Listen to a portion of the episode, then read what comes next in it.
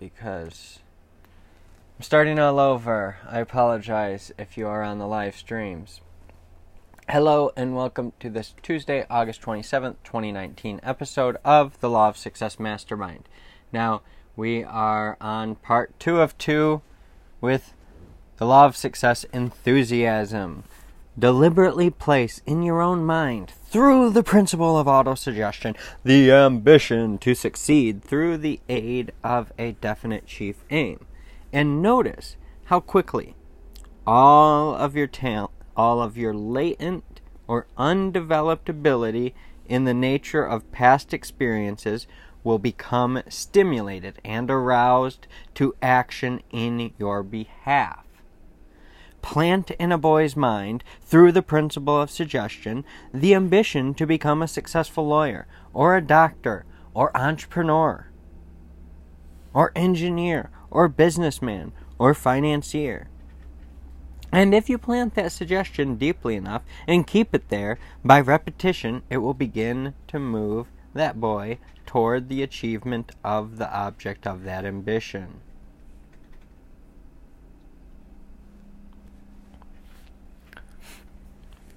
If you would plant a suggestion deeply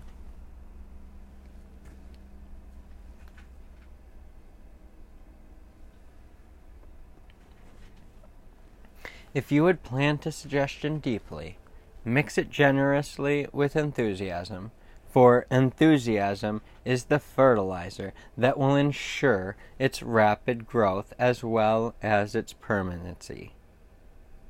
When that kind hearted old gentleman planted in my mind the suggestion that I was a bright boy, that I could make my mark in the world if I would educate myself, it was not so much what he said as it was the way in which he said it that made me such a deep and lasting impression that made such a deep and lasting impression on my mind.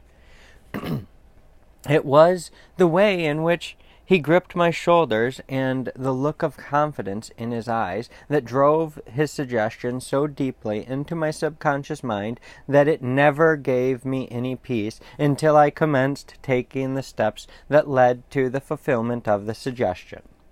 This is a point that I would stress with all the power at my command. It is not so much what you say as it is the tone and manner in which you say it that makes a lasting impression. It naturally follows, therefore, that sincerity of purpose, honesty, and earnestness must be placed back of all that one says if one would make a lasting and favorable impression. Whatever you successfully sell to others, you must first sell to yourself. Not long ago, I was approached by an agent of the government of Mexico who sought my services as a writer of propaganda for the administration in charge at that time. His approach was about as follows. Whereas, Senor has a reputation as an exponent of the Golden Rule philosophy, and whereas Senor is known throughout the United States as an independent who is not allied with any political faction, now therefore would Senor be gracious enough to come to Mexico, study the economic and political affairs of that country, then return to the, Uni- the United States and write a series of articles to appear in the newspapers, recommending to the people of America the immediate recognition of Mexico by the government of the United States, etc. For this service I was offered more money than I shall perhaps ever possess during my entire lifetime but I refused the commission, and for a reason that will fail to impress anyone except those who understand the principle which makes it necessary for all who would influence others to remain on good terms with their own conscience. I could not write convincingly of Mexico's cause for the reason that I did not believe in that cause. Therefore, I could not have mixed sufficient enthusiasm with my writing to have made it effective even though I had been willing to prostitute my talent and dip my pen into ink that I knew to be muddy.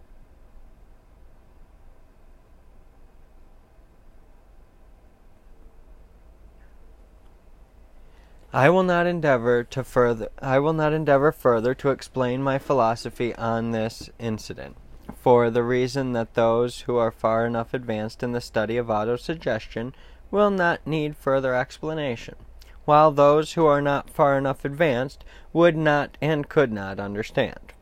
No man can afford to express through words or acts that which is not in harmony with his own belief and if he does so, he must pay by the loss of his ability to influence others. Please read aloud the foregoing paragraph. It is worth emphasizing by repetition, for lack of, lack of observation of the principle upon which it is based constitutes the rocks and reefs upon which many a man's definite chief aim dashes itself to pieces. I do not believe that I can afford to try to deceive anyone about anything, but I know that I cannot afford to try to deceive myself. I do to do so would destroy the power of my pen and render my words ineffective. It is only when I write with the fire of enthusiasm burning in my heart that my writing impresses others favorably. And it is only when I speak from a heart that is bursting with belief in my message that I can move my audience to accept that message. It is is there not food for thought in the fact that no newspaper has ever ever published any account of wild drinking parties, or any other similar scandals in connection with the names of Edison, Ford, Rockefeller, and most of the other really big fellows? Yeah, because I don't do it. I would also have you read aloud the foregoing paragraph. Yes, I would have you commit it to memory. Even before, even more than this, I would have you write it out and place it where it may serve as a daily reminder of a principle, nay, a law as immutable as the law of gravitation, without which you can never become a power in your chosen life work. There have been nine times, and many of them I'm sorry, there have been times, and many of them, when it appeared that if I stood by this principle it would mean starvation. There have been times when my closest friends and business advisers have strongly urged me to shade my philosophy for the sake of gaining a needed advantage here and there. But somehow I have managed to cling to it mainly, I suppose, for the reason that I have preferred peace and harmony in my own heart to the material gain that I might have had by a forced compromise with my conscience. Strange as it may seem, my deliberations and conclusions on this subject of refusing to strangle my own conscience have seldom been based upon what is commonly called honesty. That which I have done in the matter of refraining from writing or speaking anything that I did not believe has been solely a question of honor between my conscience and myself. I have tried to express that which my heart dictated because I have gained because I have aimed to give my words flesh. It might be said that my motive was based more upon self interest than it was on a desire to be fair with others. Although I have never desired to be unfair with others, so far as I am able to analyze myself. No man can become a master salesman if he compromises with falsehood. Murder will out, and even though no one ever catches him red handed in expressing that which he does not believe, his words will fail in the accomplishment of their purpose because he cannot give them flesh. If they do not come from his heart, and if they are not mixed with genuine, unadulterated enthusiasm. I would also have read aloud the foregoing paragraph, for it embraces a great law that you must understand and apply before you can become a person of influence in any undertaking. In making these requests for the sake of emphasis, I am not trying to take undue liberties with you.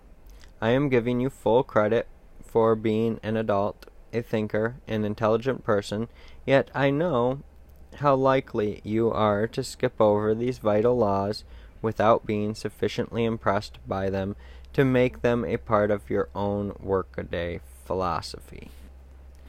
I know your weakness because I know my own. It has required the better part of 25 years of ups and downs, mostly downs, to impress these basic truths upon my mind so that they influenced me. I have tried them I have tried both them and their opposites. Therefore, I can I can speak not as one who merely believes in their soundness, but as one who knows. And what do I mean by these truths? So that you cannot possibly misunderstand my meaning, and so that these words of warning cannot possibly convey an abstract meaning, I will state that by these truths I mean this. You cannot afford to suggest to another person, by word of mouth or by an act of yours, that which you do not believe. You cannot afford to suggest to another person, by word of mouth or by an act of yours, that which you do not believe. Surely that is plain enough. And the reason you cannot afford to do so is this. If you compromise with your own conscience, it will not be long before you will have no conscience, for your conscience will fail to guide you. Just as an alarm clock will fail to awaken you if you do not heed it. Surely that is plain enough also. And how do I happen to be an authority on this vital subject? Do you ask? I am an authority because I have experimented with the principle until I know how it works. But you may ask, how do I know that you are telling the truth? The answer is that you will know only by experimenting for yourself. And by observing others who faithfully apply this principle and those who do not apply it. If my evidence needs backing, then consult any man whom you know to be a person who has tried to get by without observing this principle. And if he will not or cannot give you the truth, you can get it nevertheless, by analyzing the man.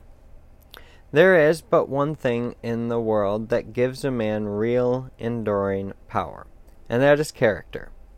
Reputation, bear in mind, is not character.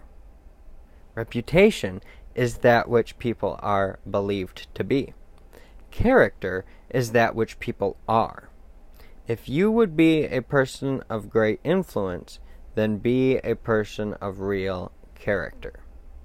Character is the philosopher's lodestone through which all who have it may turn the base metals of their life into pure gold. Without character, you have nothing. You are nothing, and you can be nothing, except a pile of flesh and bone and hair, worth perhaps $25. Character is something that cannot that you cannot beg or steal or buy. You can get it only by building it.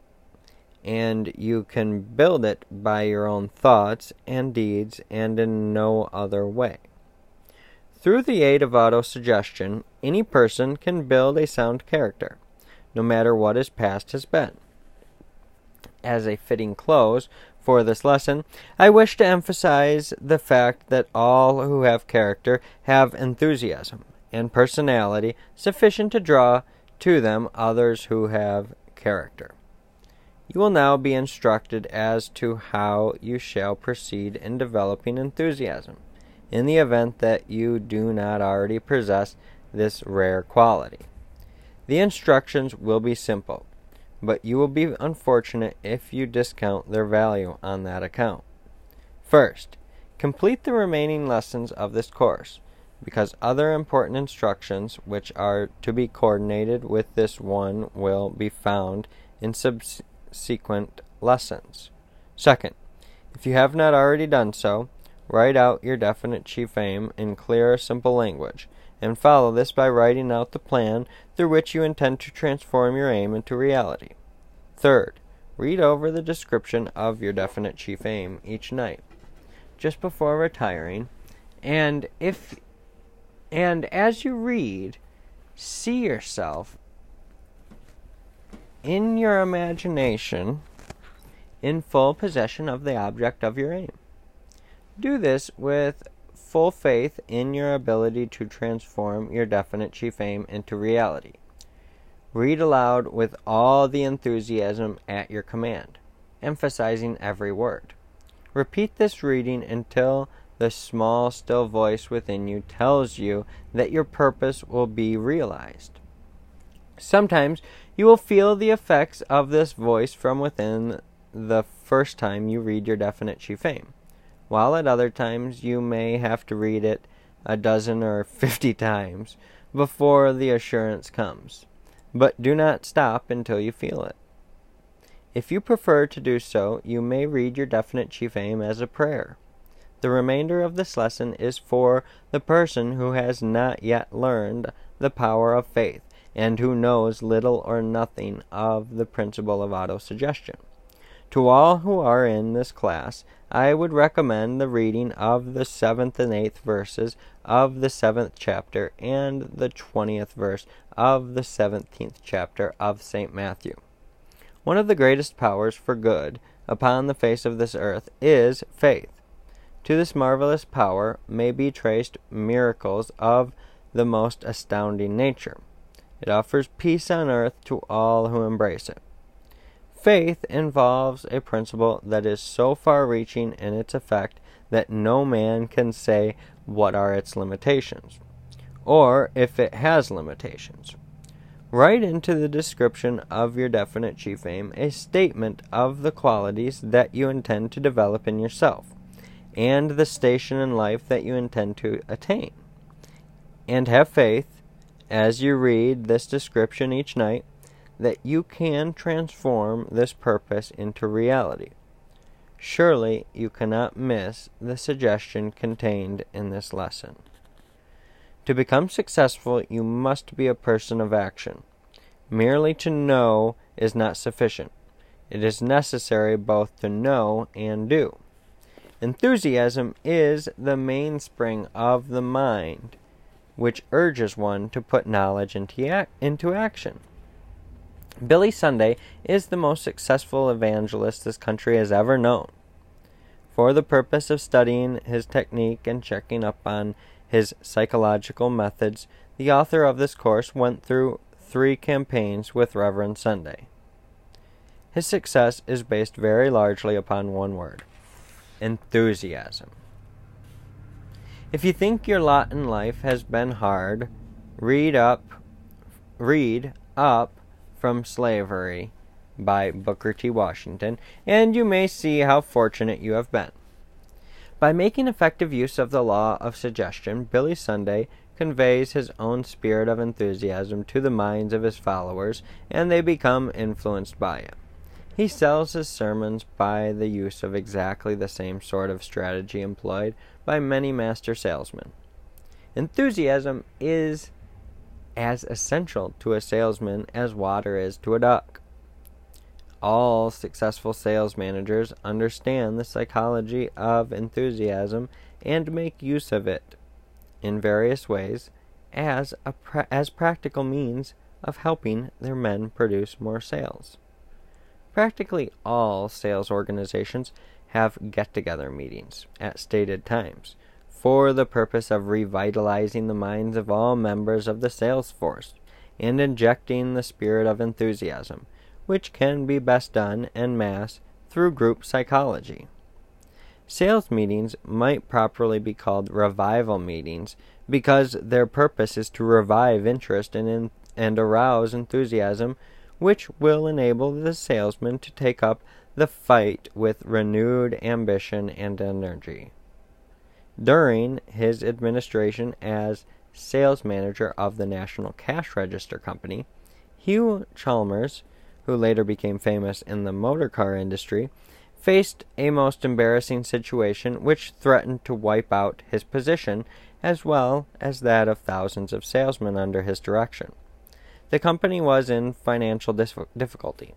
This fact had become known to the salesmen in the field, and the effect of it was to cause them to lose their enthusiasm. Sales began to dwindle until finally the conditions became so alarming that a general meeting of the sales organization was called, to be held at the company's plant in Dayton, Ohio. Salesmen were called in from all over the country. Mr. Chalmers presided over the meeting. He began by calling on several of his best salesmen to get on their feet and tell what was wrong out in the field that orders had fallen off. One by one they got up as called, and each man had a most terrible tale of grief to unfold. Business conditions were bad, money was scarce, people were holding off buying until after the presidential election, etc. As the fifth man began to enumerate the difficulties which had kept him from making his usual quota of sales, Mr. Chalmers jumped up on top of a table held up his hands for silence, and said, Stop! I order this convention to come to a close for ten minutes while I get my shoes shined. Then, turning to a small colored boy who sat near by, he ordered the boy to bring his shoe shine outfit and shine his shoes, right where he stood on top of the table. The salesmen in the audience were astounded. Some of them thought that Mr. Chalmers had suddenly lost his mind. They began to whisper among themselves. Meanwhile, the little colored boy shined first one and then the other shoe, taking plenty of time and doing a first class job. After the job was finished, Mr. Chalmers handed the boy a dime, then went ahead with his speech. I want each of you, said he, to take a good look at this little colored boy. He has the concession for shoe shining throughout our plant and offices. His predecessor was a white boy, considerably older than himself, and despite the fact that the company subsidized him with a salary of $5 a week, he could not make a living in this plant where thousands of people are employed. This little colored boy not only makes a good living without any subsidy from the company, but he is actually saving money out of his earnings each week, working under the same conditions in the same plant for the same people. Now, I wish to ask you a question. Whose fault was it that the white boy did not get more business? Was it his fault? or the fault of his buyers? In a mighty roar from the crowd, the answer came back, It was the boy's fault, of course. Just so, replied Chalmers. And now I want to tell you this that you are selling cash registers in the same territory to the same people with exactly the same business conditions that existed a year ago, yet you are not producing the business that you were then. Now, whose fault is that? Is it yours or the buyers?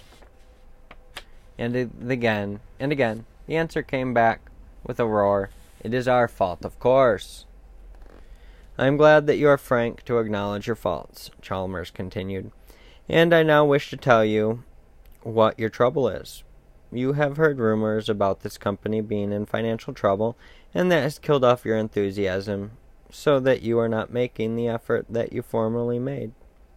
If you will go back into your territories with a definite promise to send in five orders, each during the next 30 days, this company will no longer be in financial difficulty, for that additional business will see us clear. Will you do it? They said they would, and they did. That incident has gone down in the history of the National Cash Register Company under the name of Hugh Chalmers' Million Dollar Shoe Shine.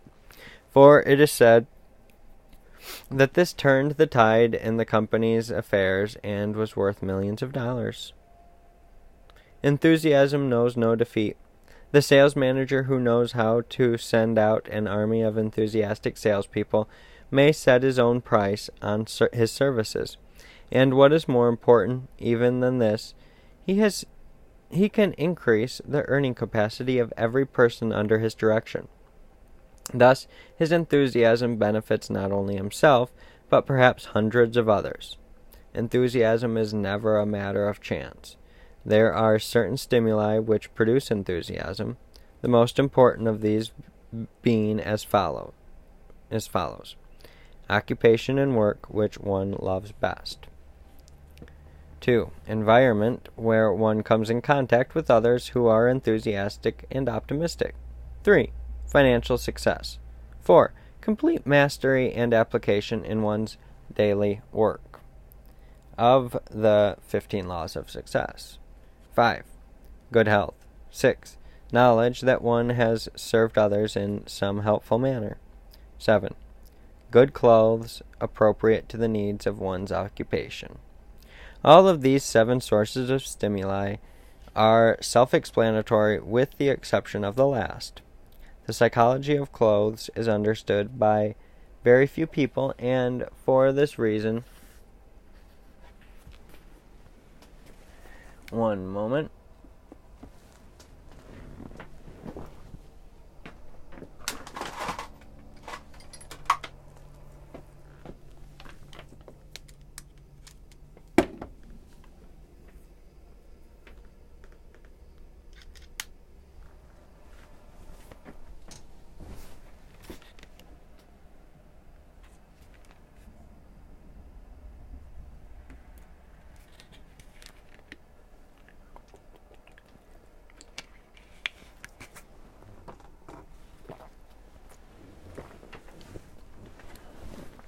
Okay.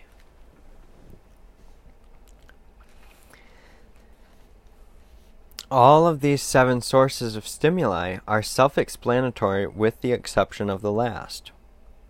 The psychology of clothes is, uh, is understood by very few people, and for this reason it will be here explained in detail. Clothes constitute the most important part of the embellishment which every person must have in order to feel self reliant, hopeful, and enthusiastic.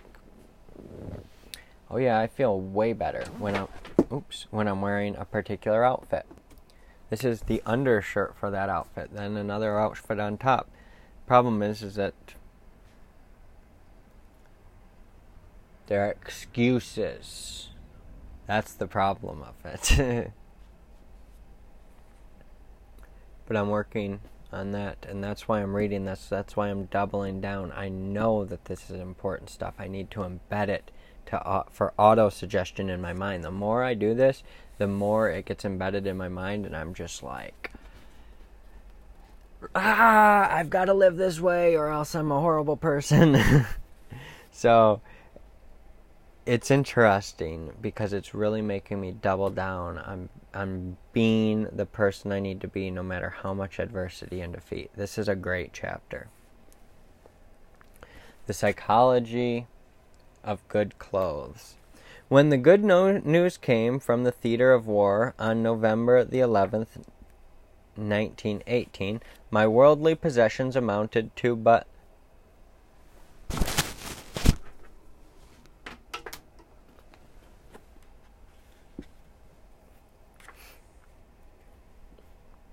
My worldly possessions amounted to but little more than they did the day I came into the world.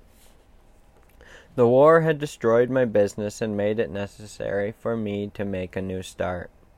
My wardrobe consisted of three well worn business suits and two uniforms which I no longer needed. Knowing all too well that the world forms its first and most lasting impressions of a man by the clothes he wears, I lost no time in visiting my tailor. Happily, my tailor had known me for many years. Therefore, he did not judge me entirely by the clothes I wore. If he had, I would have been sunk. With less than a dollar in change in my pocket, I picked out the cloth for three of the most expensive suits I ever owned and ordered that they be made up for me at once. The suits came to $375. I shall never forget the remark made by the tailor as he took my measure. Glancing first at the three bolts of expensive cloth which I had selected, and then at me, he inquired, Dollar a year, man, eh? No, said I. If I had been fortunate enough to get on the dollar a year payroll, I might now have enough money to pay for these suits. The tailor looked at me with surprise. I don't think he got the joke. One of the suits was a beautiful dark gray, one was a dark blue, the other was a light blue with a pin stripe. Fortunately, I was in good standing with my tailor. Therefore, he did not ask when I was going to pay for those expensive suits. All anyone really requires is a capital on which to start a successful career, is a sound mind. All anyone really requires as a capital on which to start a successful career is a sound mind, a healthy body, and a genuine desire to be of as much service as possible to as many people as possible. I knew that I could and would pay for them in due time. But could I have convinced him of that? This was the thought which was running through my mind, with hope against hope that the question would not be brought up. I then visited my haberdasher, from whom I purchased three less expensive suits and a complete supply of the best shirts, collars, ties, hosiery, and underwear that he carried. My bill at the haberdasher's amounted to a little over $300. With an air of prosperity, I nonchalantly signed the charge ticket and tossed it back to the salesman, with instructions to deliver my purchase the following morning. The feeling of renewed self reliance and success had begun to come over me, even before I had attired myself in my newly purchased outfit. I was out of the war and $675 in debt, all in less than 24 hours. The following day, the first of the three suits ordered from the haberdasher was delivered. I put it on at once stuffed a new silk handkerchief in the outside pocket of my coat, shoved the fifty dollars I had borrowed on my ring down into my pants pocket, and walked down Michigan Boulevard in Chicago, feeling as rich as Rockefeller. Every article of clothing I wore, from my underwear out, was of the very best. That it was not paid for for That it was not paid for was nobody's business except mine and my tailor's and my haberdasher's. Every morning I dressed myself in an entirely new outfit, and walked down the same street at precisely the same hour. That hour happened to be the time when a certain wealthy publisher usually walked down the same street on his way to lunch. I made it my business to speak to him each day, and occasionally I would stop for a minute's chat with him. After this daily meeting had been going on for about a week, I met this publisher one day, but decided I would see if he would let me get by without speaking. Watching him from under my eyelashes, I looked straight ahead and started to pass him when he stopped and motioned me over to the edge of the sidewalk, placed his hand on my shoulder, looked me over from head to foot, and said, He looked damned prosperous for a man who just laid aside a uniform. Who makes your clothes? Well, said I, Wilkie and Sellery made this particular suit. He then wanted to know what sort of business I was engaged in.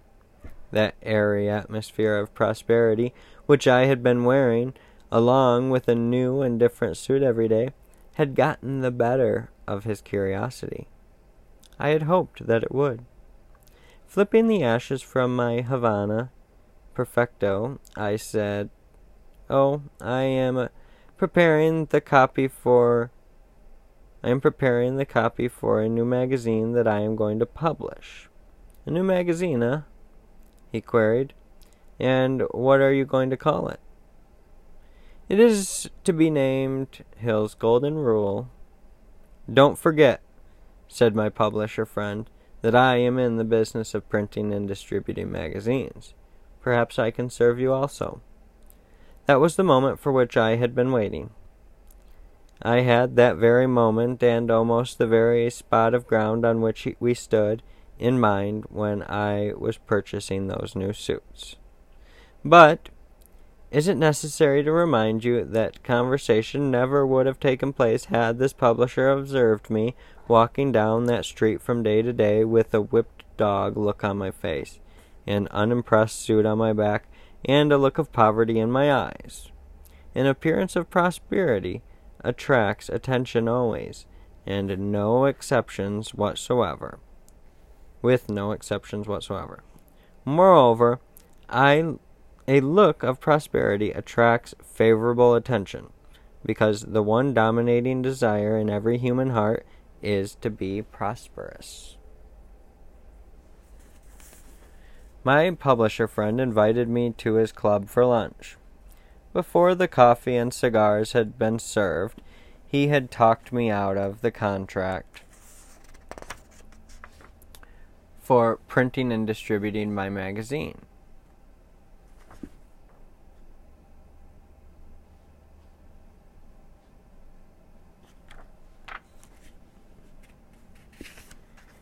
I even consented to permit him to supply the capital without any interest charge. Okay, so that must that meant the opposite back then. Talked me out of the contract.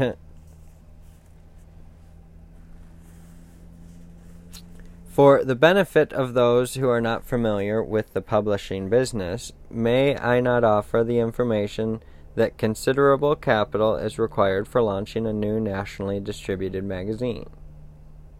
This was a hundred years ago, mind you. Capital in such large amounts is often hard to get, even with the best of security. The capital necessary for launching Hill's Golden Rule magazine, which you may have read, was well above $30,000, and every cent of it was raised on a front, created mostly by good clothes.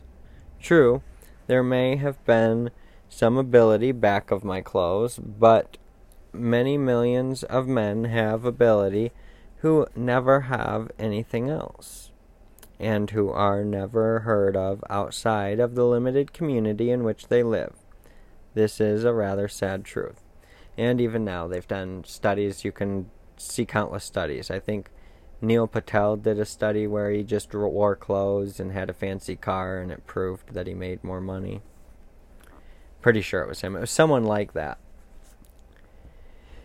To some, it may seem an unpardonable extravagance for one who was broke to have gone in debt for $675 worth of clothes.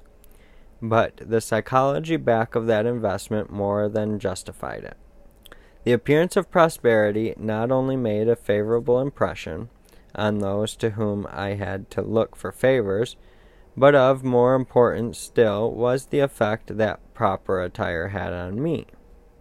I, w- I not only knew that correct clothes would impress others favorably, but I also knew but I knew also that the good clothes would give me an atmosphere of self-reliance without which I could not hope to regain my lost fortunes. I got my first training in the psychology of good clothes from my friend Edwin C. Barnes, who is a close business associate of Thomas A. Edison.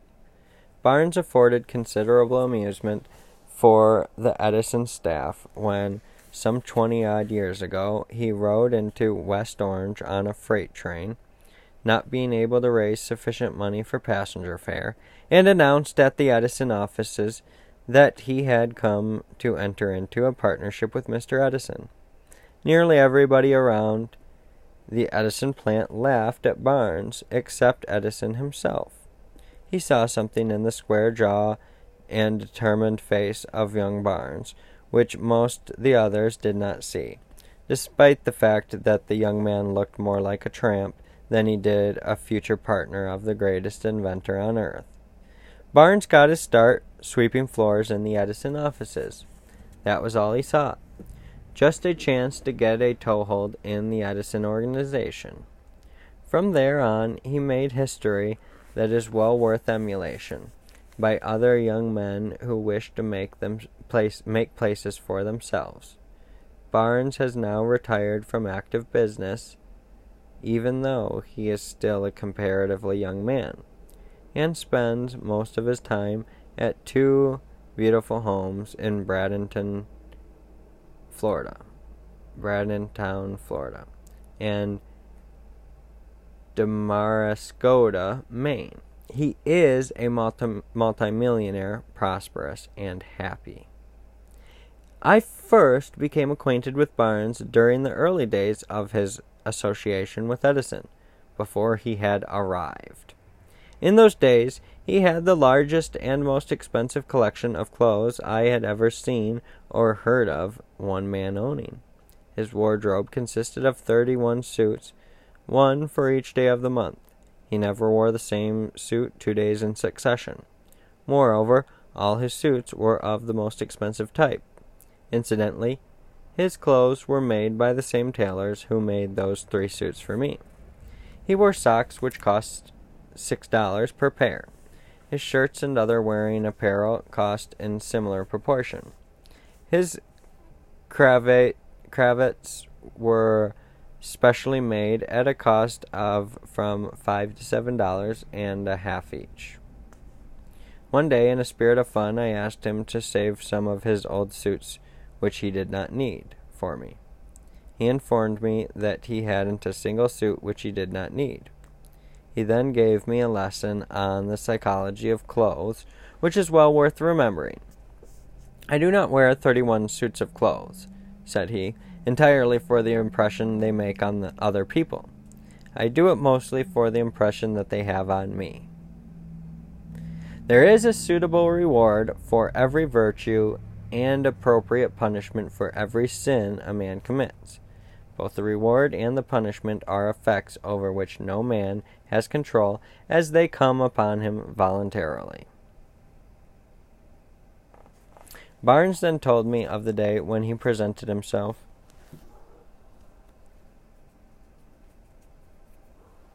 at the Edison plant for a position. He said he had to walk around the plant a dozen times before he worked up enough cur- courage to announce himself, because he knew that he looked more like a tramp than he did a desirable employee.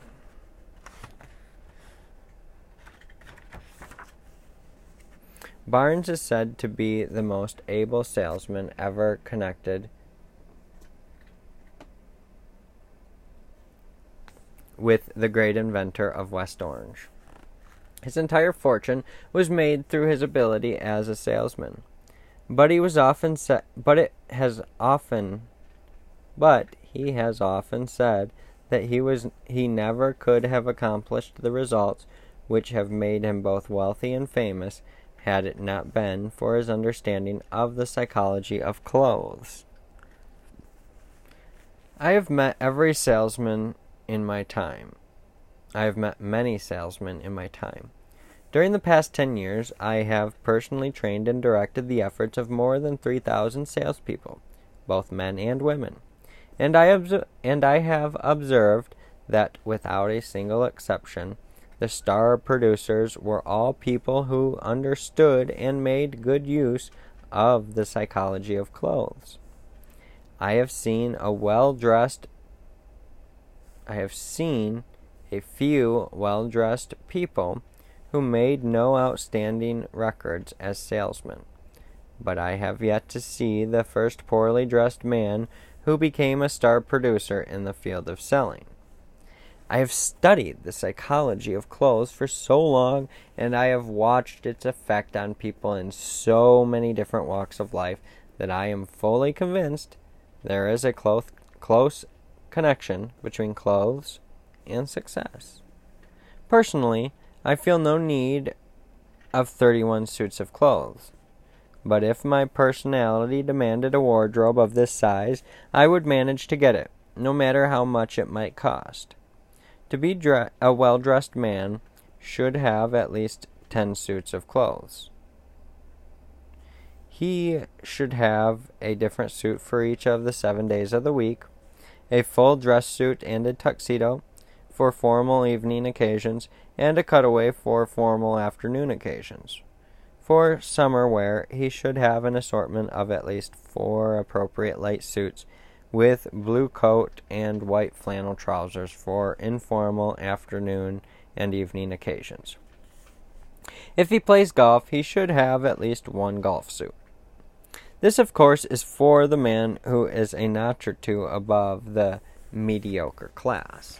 The man who is satisfied with mediocrity needs but few clothes. He, it may be true, as a well known poet has said, that clothes do not make the man, but no one can deny the fact that good clothes go a very long way toward giving him a favorable start. A man's bank will generally loan him all the money he wants when he does not need it, when he is prosperous. But never go to the bank for a loan with a shabby looking suit on your back and a look of poverty in your eyes, for if you do, you'll get the gate. Success attracts success. There is no escape from the great universal law. From this great universal law. Therefore, if you wish to attract success, make sure that you look the part of success, whether your calling is that of a day laborer or merchant prince. For the benefit of the more dignified students of this philosophy, who may object to resorting to stunt stimuli or trick clothing as a means of achieving success, it may be profitably explained that practically every successful man on earth has discovered some form of stimulus through which he can and does drive himself on to greater effort.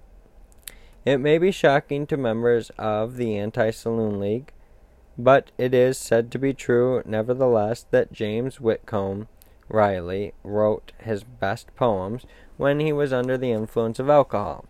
His stimulus was liquor. The author wishes to distinctly under wishes it distinctly understood that he does not recommend the use of alcoholic or narcotic stimuli for any purpose whatsoever, as either will eventually destroy both body and mind of all who use them. Under the influence of alcohol, Riley became imaginative, enthusiastic, and, and an entirely different person, according to close personal friends of his. Edwin Barnes spurred himself into the necessary action to produce outstanding results with the aid of good clothes. Some men rise to great heights of achievement as the result of love for some woman. Connect this with the brief suggestion to the subject which was made in the introduction, and you will, if you are a person who knows the ways of men, be able to finish the discussion of this particular phrase of enthusiasm stimulus without further comment by the author, which might not be appropriate for the younger minds that will assimilate this philosophy. Underworld characters who are engaged in the dangerous business of highway robbery, burglary, etc., generally dope themselves for the occasion of their operations with cocaine, morphine, and other narcotics. Even in this, there is a lesson which shows that practically all men need temporary or artificial stimuli to drive them to greater effort than that normally employed in the ordinary pursuits of life. Successful people have discovered ways and means which they believe best suited to their own needs to produce stimuli which cause them to rise to heights of endeavor above the ordinary. One of the most successful writers in the world employs an orchestra of beautifully dressed young women who play for him while he writes. Seated in a room that has been artistically decorated to suit his own taste, under lights that have been colored, tinted, and softened, these beautiful young ladies, dressed in handsome evening gowns, played his favorite music. To use his own words, I became drunk with enthusiasm under the influence of this environment, and rise to heights I never know or feel on other occasions. It is then that I do my work. The thoughts pour in on me as if they were dictated by an unseen and unknown power. This author gets much of his inspiration from music and art. Once a week, he spends at least an hour in an art museum, looking for looking at the works of the masters. On these occasions, again using his own words, I get enough enthusiasm from, from one hour's visit in the Museum of Art to carry me for two days. Edgar Allan Poe wrote The Raven when it is reported he was more than half intoxicated. Oscar Wilde wrote his poems under the influence of a form of stimulus which cannot be appropriately mentioned in a course of this nature. Henry Ford, so it is believed by this author, who admits that this is merely the author's opinion, got his real start as the result of his love for his charming life companion.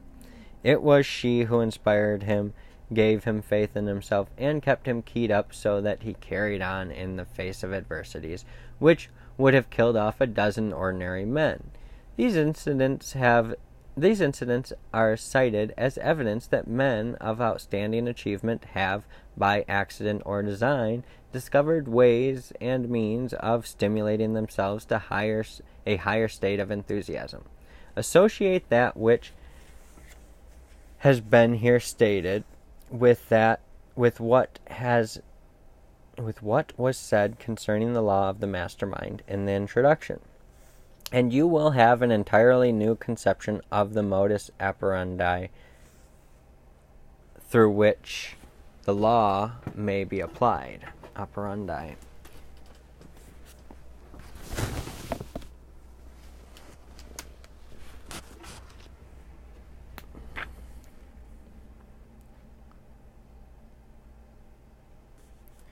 You will also have a somewhat different understanding of the real purpose of allied effort in a spirit of perfect harmony, which constitutes the best known method of bringing into use the law of the mastermind.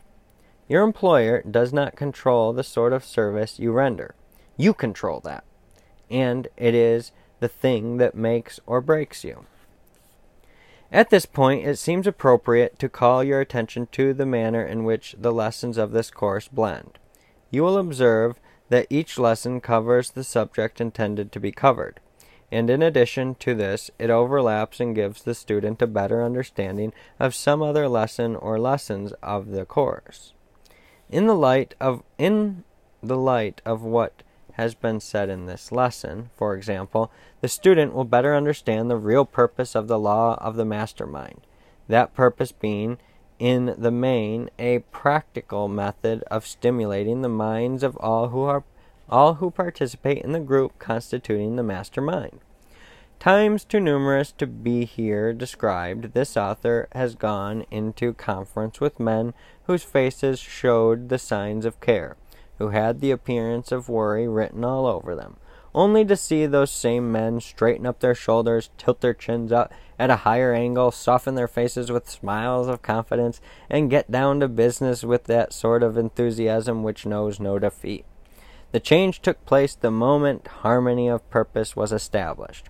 If a man goes about the affairs of life in the same day in and day out, prosaic, lackadaisic, spirit, devoid of enthusiasm, he is doomed to failure. Nothing can save him until he changes his attitude and learns how to stimulate his mind and body to unusual heights of enthusiasm at will. The author is unwilling to leave this subject without having stated the principle here described in so many different ways that it is bound to be understood and also respected by the students of this course, who all will remember are men and women of all sorts of natures, experiences, and degrees of intelligence. For this reason, much repetition is essential. Your business in life, you are reminded once again, is to achieve success. With the stimulus you with this with the stimulus you will experience from studying this philosophy and with the aid of the ideas you will gather from it, plus the personal cooperation of the author who will give you an accurate inventory of your outstanding qualities, you should be able to create a definite plan that will lift you to great heights of achievement. However, there is no plan that can produce this desirable result without the aid of some influence that will cause you to arouse yourself in a spirit of enthusiasm, to where you will exert greater than ordinary effort which you put into your da- daily occupation. You are now ready for the lesson on self control. As you read that lesson, you will observe that it has a vital bearing on this lesson, just as this lesson has a direct connection with the preceding lesson on a definite chief aim, self confidence, initiative and leadership, and imagination. The next lesson describes the law which serves as the balance wheel of this entire philosophy. Next lesson in this book is self control. Anyway, Thank you for listening. I appreciate you. Thank you for being here. Now, the next podcast will finish out this after the lesson visit with the offer, the seven deadly horsemen. And I'm also going to be reading Think and Grow Rich. And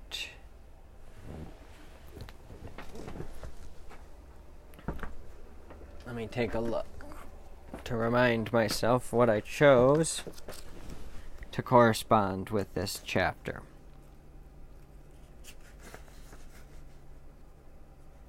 Think of, oh, the mystery of sex transmutation. So that's what it's going to be. The mystery of sex transmutation and this uh, the seven deadly horsemen. So that'll be the next podcast. Check out inspirelansing.com if you haven't already. I'm just trying to spread the word on what I'm working on. Thank you for listening. And I can't wait to talk to you on the next podcast.